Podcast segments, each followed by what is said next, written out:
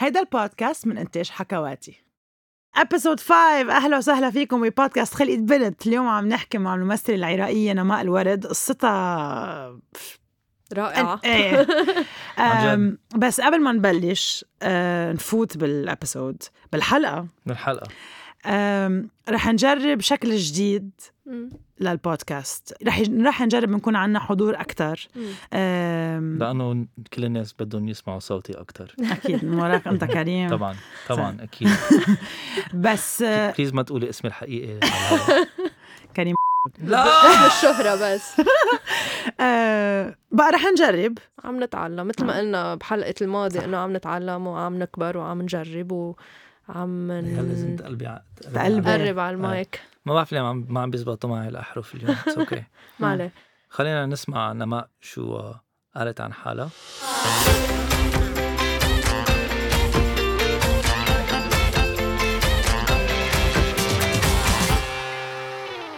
نماء الورد. شكرا لأنك معنا بالاستوديو اليوم. نحن كتير محمسين. عادة بنحب نبلش نطلب من الجاست هو يخبرنا شوي عن حاله. أقول إنه أني من الناس السعداء اللي انولدوا على جانب دجلة. بيتنا كان قريب على النهر في مدينة عريقة جدا اللي هي جزء من بغداد اسمها الكاظمية. أقول هذا الكلام لأن هو إحنا نتاج ظرفنا نتاج بيئتنا هاي المدينة أنتجت مجاميع كبيرة من الفنانين الموسيقيين الأدباء ومن ضمنهم قسم كبير من عائلتي يعني. ولدت بعائلة متمدنة مدنية عصرية بمعنى أنه كانوا يواكبون العصر بأحداثه وباختراعاته وبأفكاره. تربينا على كوننا متكافئين متساويين. ما عندنا أخوك الكبير لازم تسمعين واو. كلامه أو لا. وإحنا نحكي عن الخمسينات يعني. لأم جدا مثقفة وقريئة كانوا يسموها دودة الكتب. ولوالدي آه، فنان تشكيلي من مؤسسين الحركة التشكيلية بالعراق آه، بعد الحرب العالمية الثانية اللي آه، أسسوا حركة معاصرة اسمها جماعة بغداد للفن الحديث. هاي العائلة اللي أنا انولدت بها أنا أقول أنا انولدت بالمكتبة وبالمتحف والمشغل مالت أبويا والمكتبة مالت أمي.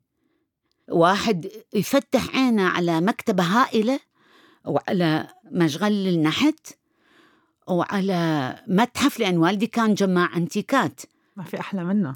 ما أحلاها مم.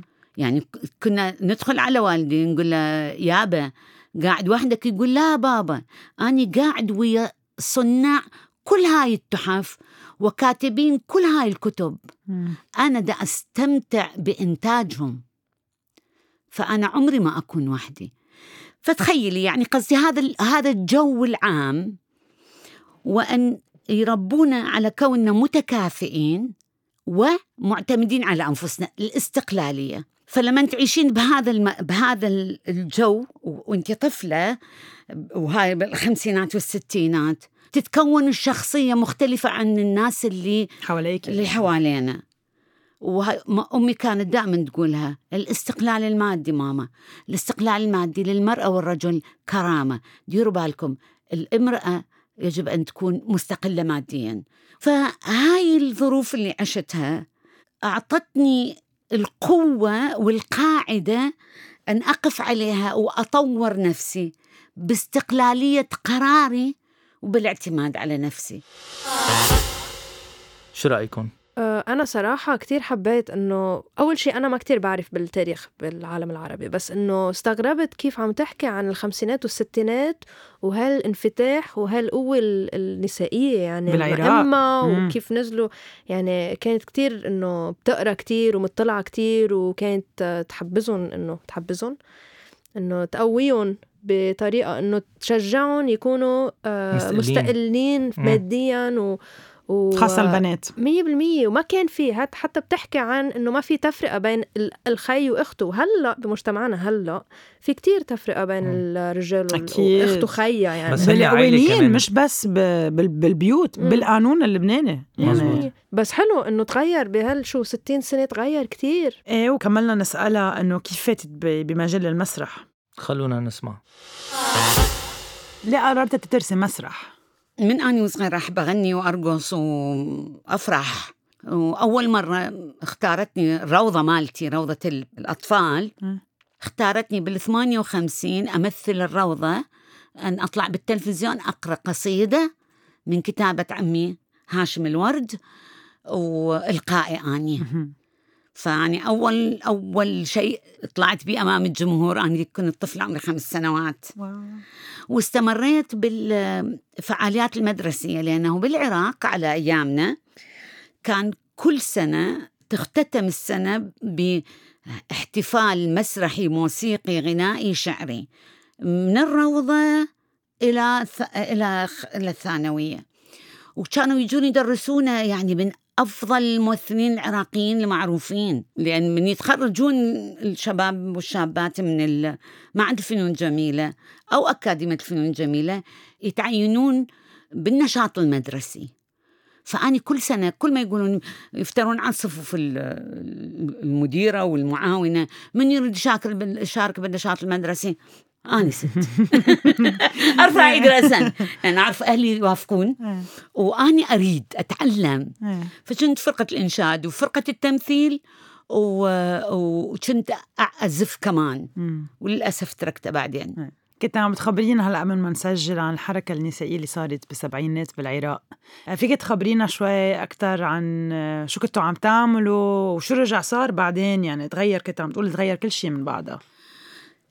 بالسبعينات أه، العراق كان في حركة تطور امتدادا للخمسينات والستينات يعني جيل والدي وجيل أه، والدتي ووالدتي أيضا كانت من المدافعات عن حقوق المرأة. أتذكر حتى أني أول مرة طلعت بمظاهرة بحياتي طلعت ويا أمي. بنهاية الخمسينات. يعني كنت طفلة. مم. و- وامي تطلع مظاهرات أنا أطلع وياها. عماتي بنات عم أمي إحنا كنا أطفال هم الكبار. آه. يعني واحدة من من بنات عم أمي كانت تقود مظاهرات بالجنوب. مدينة أيضا فلاحية وصغيره اسمها المجر الكبير. فتخيلي يعني بذاك الوقت بالخمسينات وبالأربعينات كانوا يطلعون مظاهرات. فأنا تطلع وياهم مظاهرات. يعني أكو وعي إنه إحنا نقدر نطلع بالشارع ونقول كلمتنا.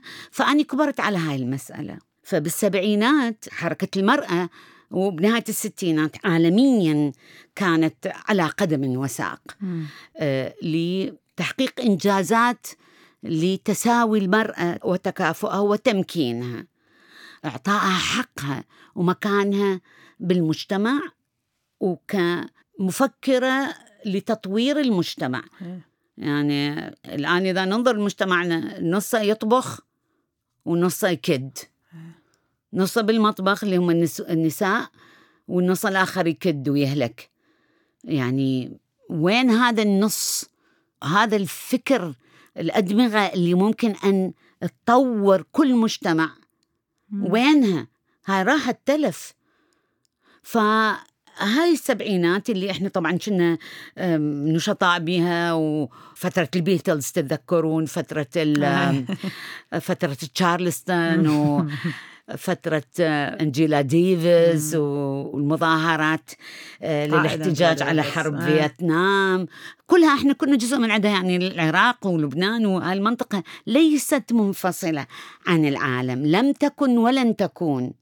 إلا بحصارات مثل حصار العراق اللي صار. اللي منع كل شيء عن العراق حتى مجلات للقراءة فأنا كنت ضمن هذا الجو وكنا نؤمن أنه يجب أن تكونين مبادرة بايونير بدون أن نخرق القاعدة. ما نقدر نتطور. لأن إذا أكو شيء أو تقليد إحنا نقف ضده ما مو بس نقف ضده بالكلام يجب أن نفعل. أكيد. فأن تخترقين هذا الحاجز حاجز ال- اللي خال المجتمع أو خالته القوانين وتكونين مبادرة. إذا ما تكونين مبادرة راح نبقى واقفين بمكاننا. فأنا ما سميتها تضحيات. ولا أسميها تنكسر الجرة براسي ولا كل شيء. أنا كنت مهيئة أن أخرق حواجز من ضمنها على المسرح يعني. بأن أمثل أدوار جريئة.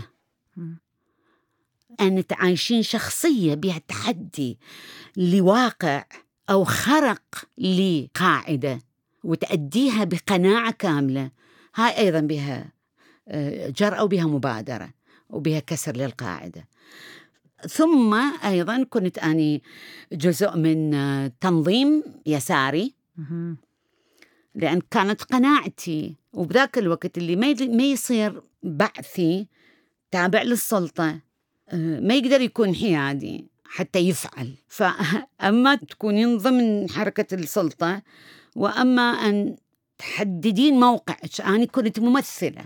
فبدون أن أكون واضحة بموقفي بدون أن أكون هلامية إيه. آه، ما أعرف ما أدري ما أفتهم ما أدري شنو من هاي الأشياء بدون أن تحددي الموقف ما تقدرين توقفين وبجرأة. واللي يتخذ خطوة بها جرأة لازم يتحمل مسؤوليتها ويتحمل عواقبها. وأنا كنت قادرة على أن أتحمل تبعات آه، ما اخترته أمام السلطة وأمام المجتمع. ف يعني مت... يعني كانوا يقولون هي جريئة هي كذا. وأنا سعيدة بهذا التقييم. إيه.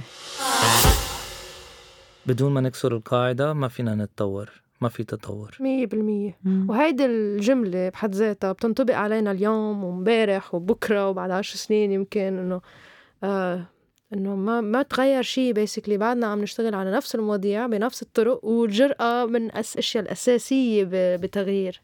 أي أنا كتير حبيت وقت بلشت تحكي كيف إنه بتستعمل الجرأة هي وعم بتمثل على المسرح. يعني هي طريقتها هي تت... تتعامل مع شو عم يصير حواليها ت... تقوم ضد النظام اللي كان وقتها بالعراق. إنه منا هينة. واحد يعمل هيك مية ابدا بالمية. آه، بقى من ورا هيك قررنا هون نسألها إنه عن خبرتها. بأوسلو لأن أكيد كان شيء كتير كتير غير عن هي شو معودة بال... بال... بالعربية. هي شو كيف راحت على أوسلو؟ آه، أول شي راحت على سوريا بعدين راحت على الجزائر مم. بعدين آه، راحت على نرويج هي وولادها وجوزها. شو كانت خبرتك بأوسلو؟ خاصة أول ما وصلتي بلد كتير مدينة كتير غير عن يمكن أنت شو معودة. ال- الثقافة غير. آه، الواحد بتاخده وقت يمكن يتعود المناخ. فالنرويج طبعا آه، لما أكو system جديد. إحنا بس كنا نقرأ عن اللي يسموه ال social democracy ال social democracy هذا ال- اللي هم بوقتها كانوا يقولون إنه الحد الوسط بين الرأسمالية وبين الشيوعية. مهم.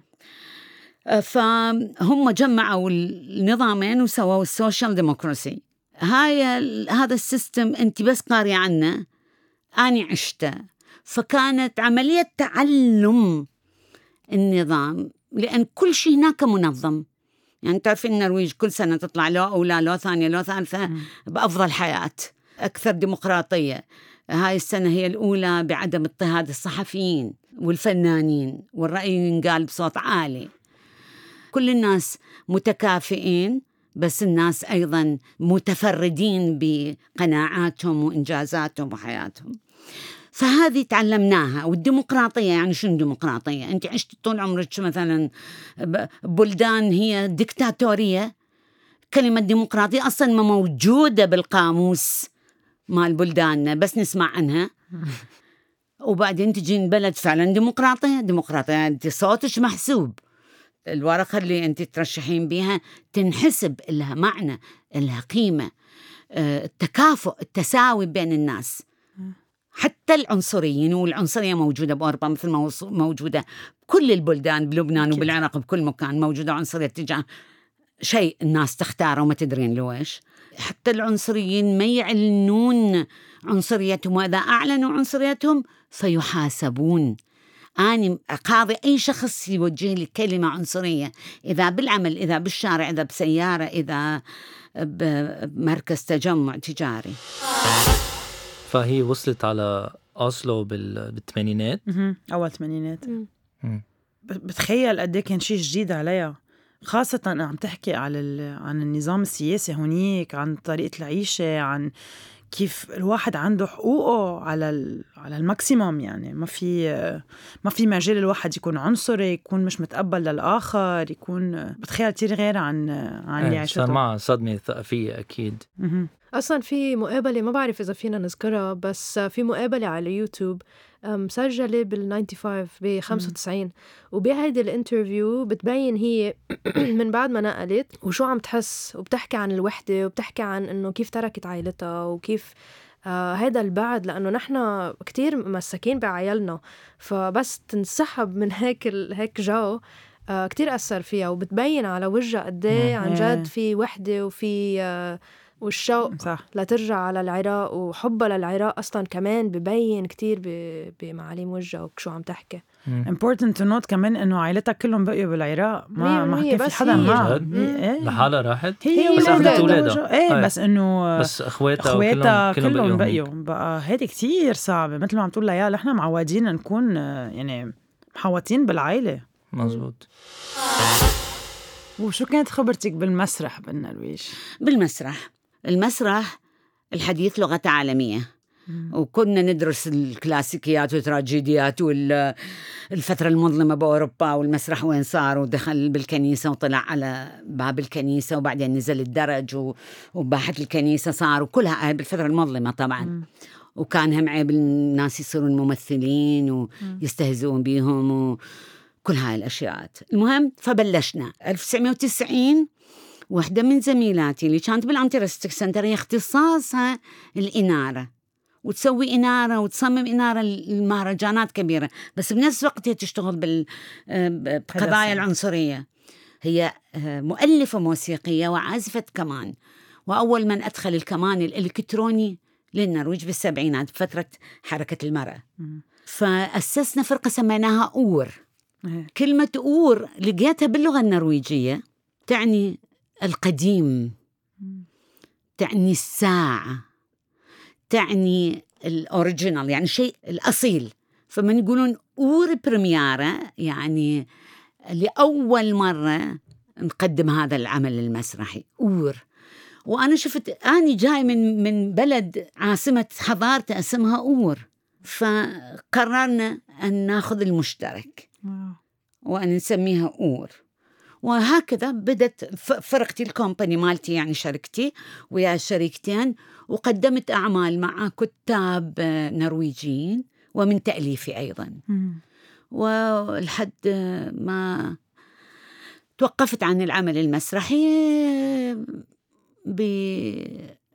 بالفترة اللي أشرفنا على احتلال العراق مم. ألف- 2002 هيدا هيومن شيلز اللي أنت عم تحكي إي. أنا توقفت و... و... ورحنا بهاي الحملة هدف هيدي الحملة كان إنه ترجعوا تروحوا على العراق وتروحوا على المناطق يلي آه يمكن عم يحتلوها وقتها الجيش الأمريكي وقتها فاتوا وجربوا آه ترجعوا تسترجعوها. هذا صحيح. تحموها يمكن. بس ال- الفكرة ال- الأخرى اللي ال background لهذا الكلام. إنه إحنا كوننا بشر عاديين بس إحنا أوروبيين. إحنا قيمتنا أكثر أكثر من قيمة ال- العربي أو العراقي. فإحنا لسنا أفضل من العراقيين. أنا أقول إحنا الآن عندي جواز نرويجي.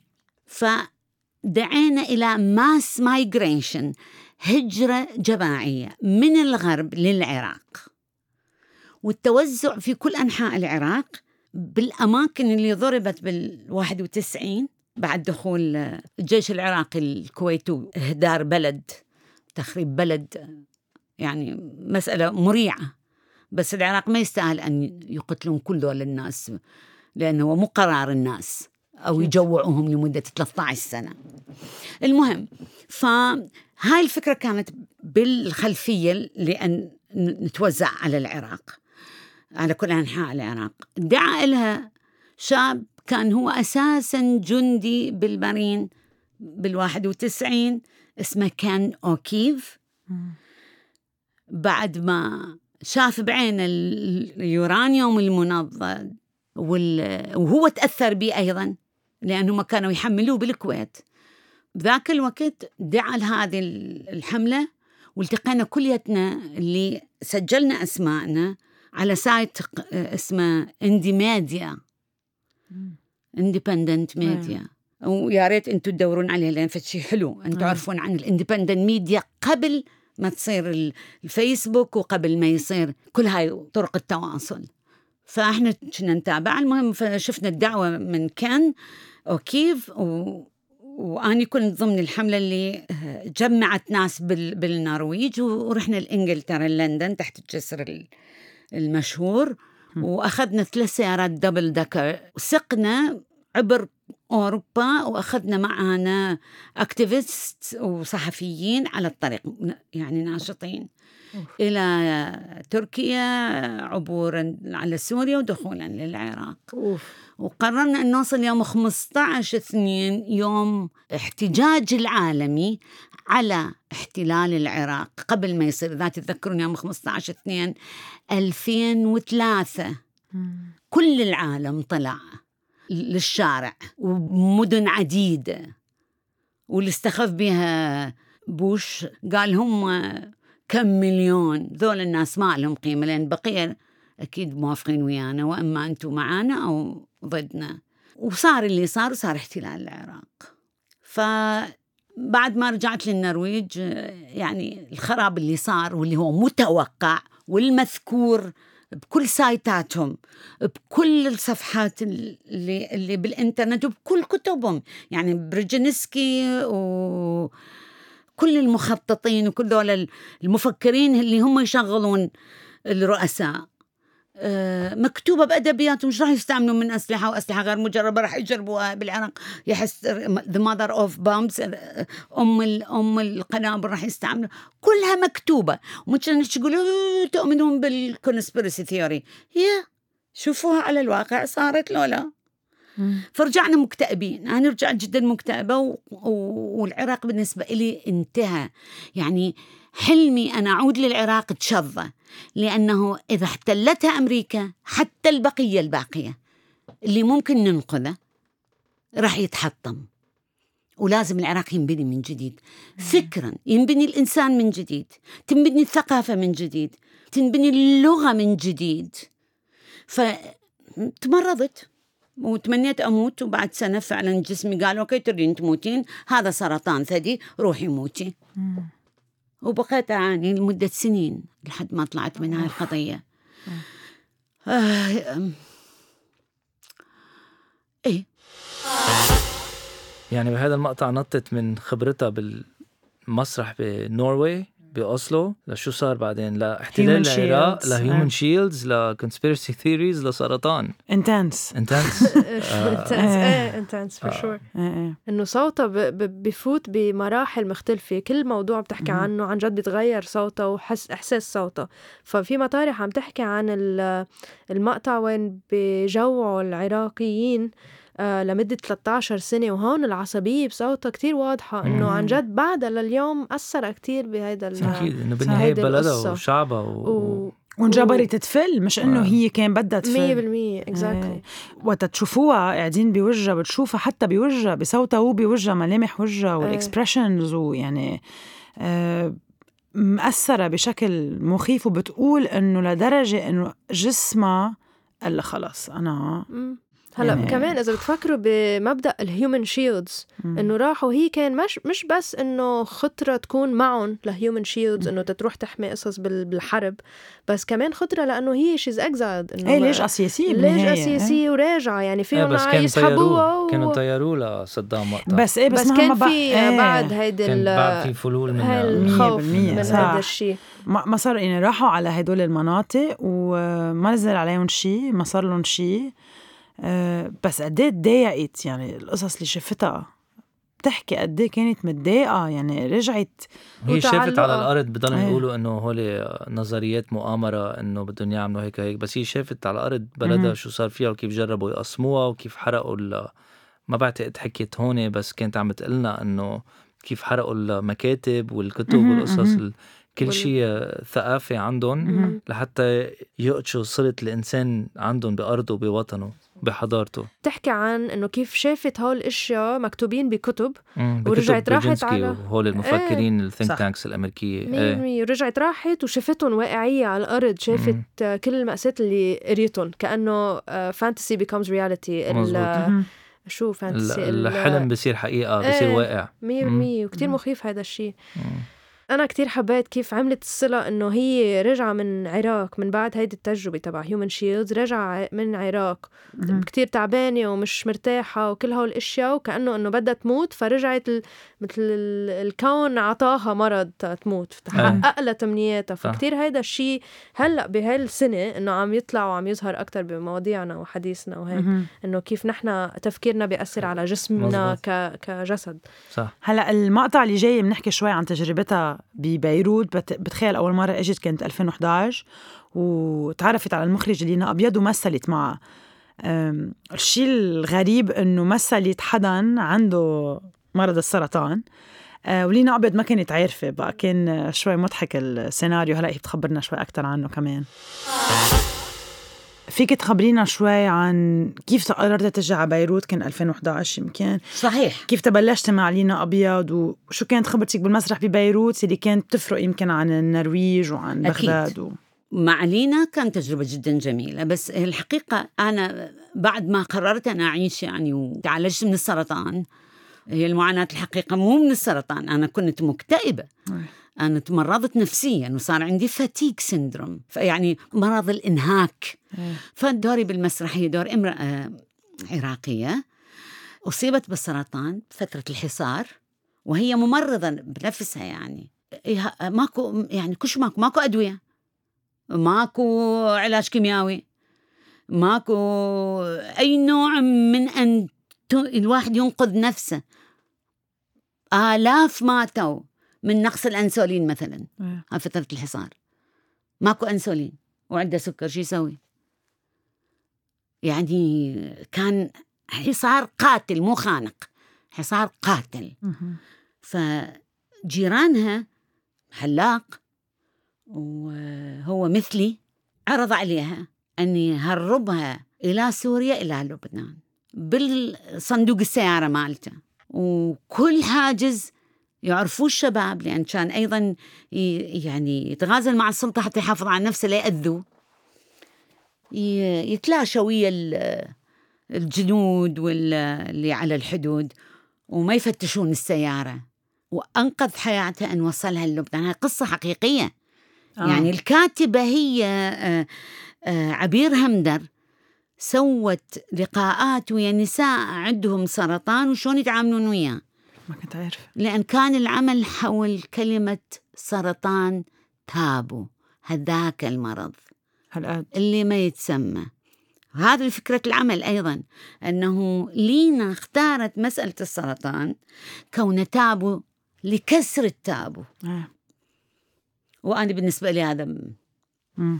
يعني piece of cake هذا بالضبط إجتني سلة آه، ورد آه، آه، على على حضني من من لينا اتصلت بي. وهي ما كانت تعرف إنه أنا عندي آه، كان عندي سرطان. آه ولا مم. أنا أقول دائما أول مرة بحياتي واحد يفرح إنه كان عندي سرطان. كنا قاعدين بتاع مربوطة. وهو لقائنا يعني أنا اعرفها لينا من قبل. إيه. بس لقائنا حول هذا الموضوع. فقاعدين بتاع مربوطة. فقلت لها أقول لك لينا أنت تعرفين أنه أني أيضا كان عندي سرطان ثدي؟ قفزت من الكرسي وقالت يا الله أنا ما طار عقلها من الفرح. قلت لها والله يا لينا أول مرة واحد يفرح. أنه أنا عندي سرطان هم سعيدة لأنه أكيد راح يكون عمق يعني هي، العملي آه للشخصيه وقرا حلقت شعرك قرأت شعرك على المسرح. ما هيك؟ صحيح. ما كنت عتلانة هم مثلا؟ ما كنت لا. مترددة؟ ما كنت لا أنا يعني ما عندي مشكلة أن أكون جميلة أو لا. آه، الشعر تاج المرأة يقولون أو شيء من هالقبيل. مزبوط. آه، يعني هي ما ما بتفرق أعرف شو أكيد. أقول حقيقة ما إيه. أعرف شو أقول. يعني أنا بالنسبة لي ما طلعت حلقة شعري. وأمشي بالشارع. مرة دام شأني ومنى السعودي. خلصت العرض بالجامعة الأمريكية ب... مستشفى الجامعة الأمريكية ومنى قالت لي أنتظرك نطلع سوا.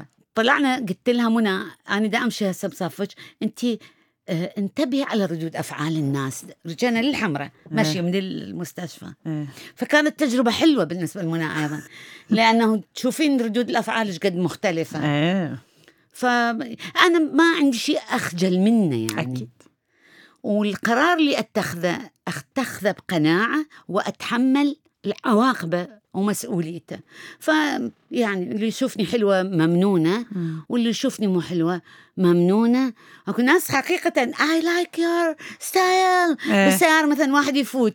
أو أنا يعجبني ال style مالتك الموديل مالتك. واحد يقول الله إيش قد جريئه انت؟ آه، آه، آه، واحد يقول سكسي. واحد ما شو إيه. يقول؟ على عيني وراسي ممنونة للجميع ها هي بيعتبروها يمكن شغلة جريئه إذا مرة بت بتقص شعرها كتير قصير أم بتقرع شعرها أم إنه هي عم بت عم بتروح ضد الموجة آه، هذا الجو اللي هي مش مفروض تفرق. يعني شعر لون. شعر ما طبعا مم. أنا الكلام اللي قلته الآن أني يعني يعود على البداية مم. إنه أني اتخذت خطوات جريئة ما أتراجع عنها قبل ما نخلص أي. رح أسألك كذا سؤال إذا فيك تجاوبينا أسرع ما فيك. شو أكثر صفة بتحبيها بنفسك؟ أعتقد المثابرة الاعتماد على النفس استقلالية قراري. أعتقد أني م- وفية. الصديقه عندي والصديقة لهم قيمة كلش كبيرة. شو أكثر إنجاز تفتخري فيه؟ أنقذت حياة اثنين اللي هم أولادي. وصلتهم للبر الأمان. والآن أنا مطمنة عليهم وعندي حفيدة أيضا وسعيدة بيهم لأنه بشكل عام أولاد اللاجئين آه، يتأذون بسبب لما تجي مجتمع جديد وبعوائل محافظة أو غير محافظة. هذا الاختلال بالتعامل اليومي.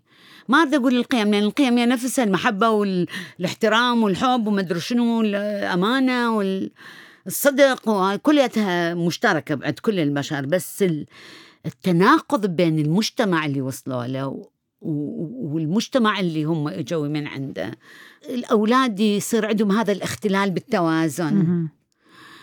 قسم يتركون المدارس وقسم يتعطلون وقسم يتمرضون للأسف الشديد وقسم يتركون عوائلهم آه.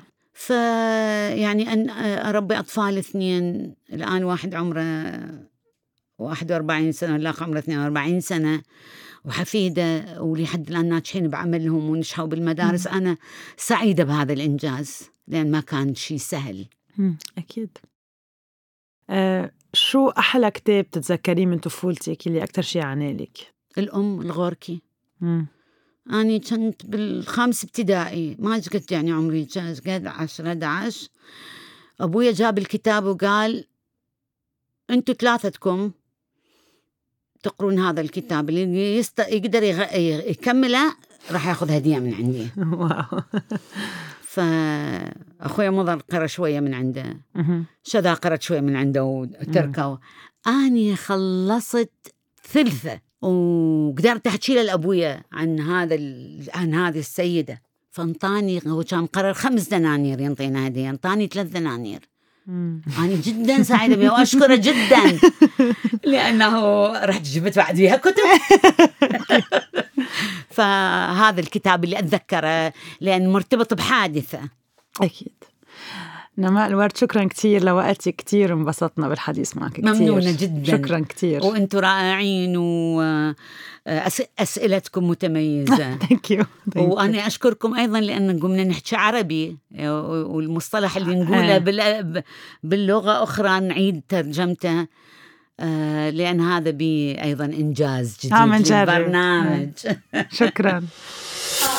شكرا كثير لأنه سمعتونا. إن شاء الله تكونوا انبسطتوا بال format الجديد تبع الحلقة. please خبرونا شو رايكم فيكم تلاقونا على حكواتي dot com حكواتي مع اي و follow us على انستغرام على خلقة بنت و thank you واعملوا لنا like و share و comments وخبرونا شو رايكم بكل شيء عم نعمله. و tip of the day نصيحة اليوم. سوري نصيحة نصيحة اليوم. اليوم. آه شو نصيحة اليوم؟ انت بدك تخبرني آه آه خفوا أكل اللحمة والدجاج وكلوا خضرة أكتر. مم. و I really do sound like a hippie. No, it's good. It's good. Mine östra slisen namiddag. Uh. Jaded namiddag. See you next time. Bye. Bye.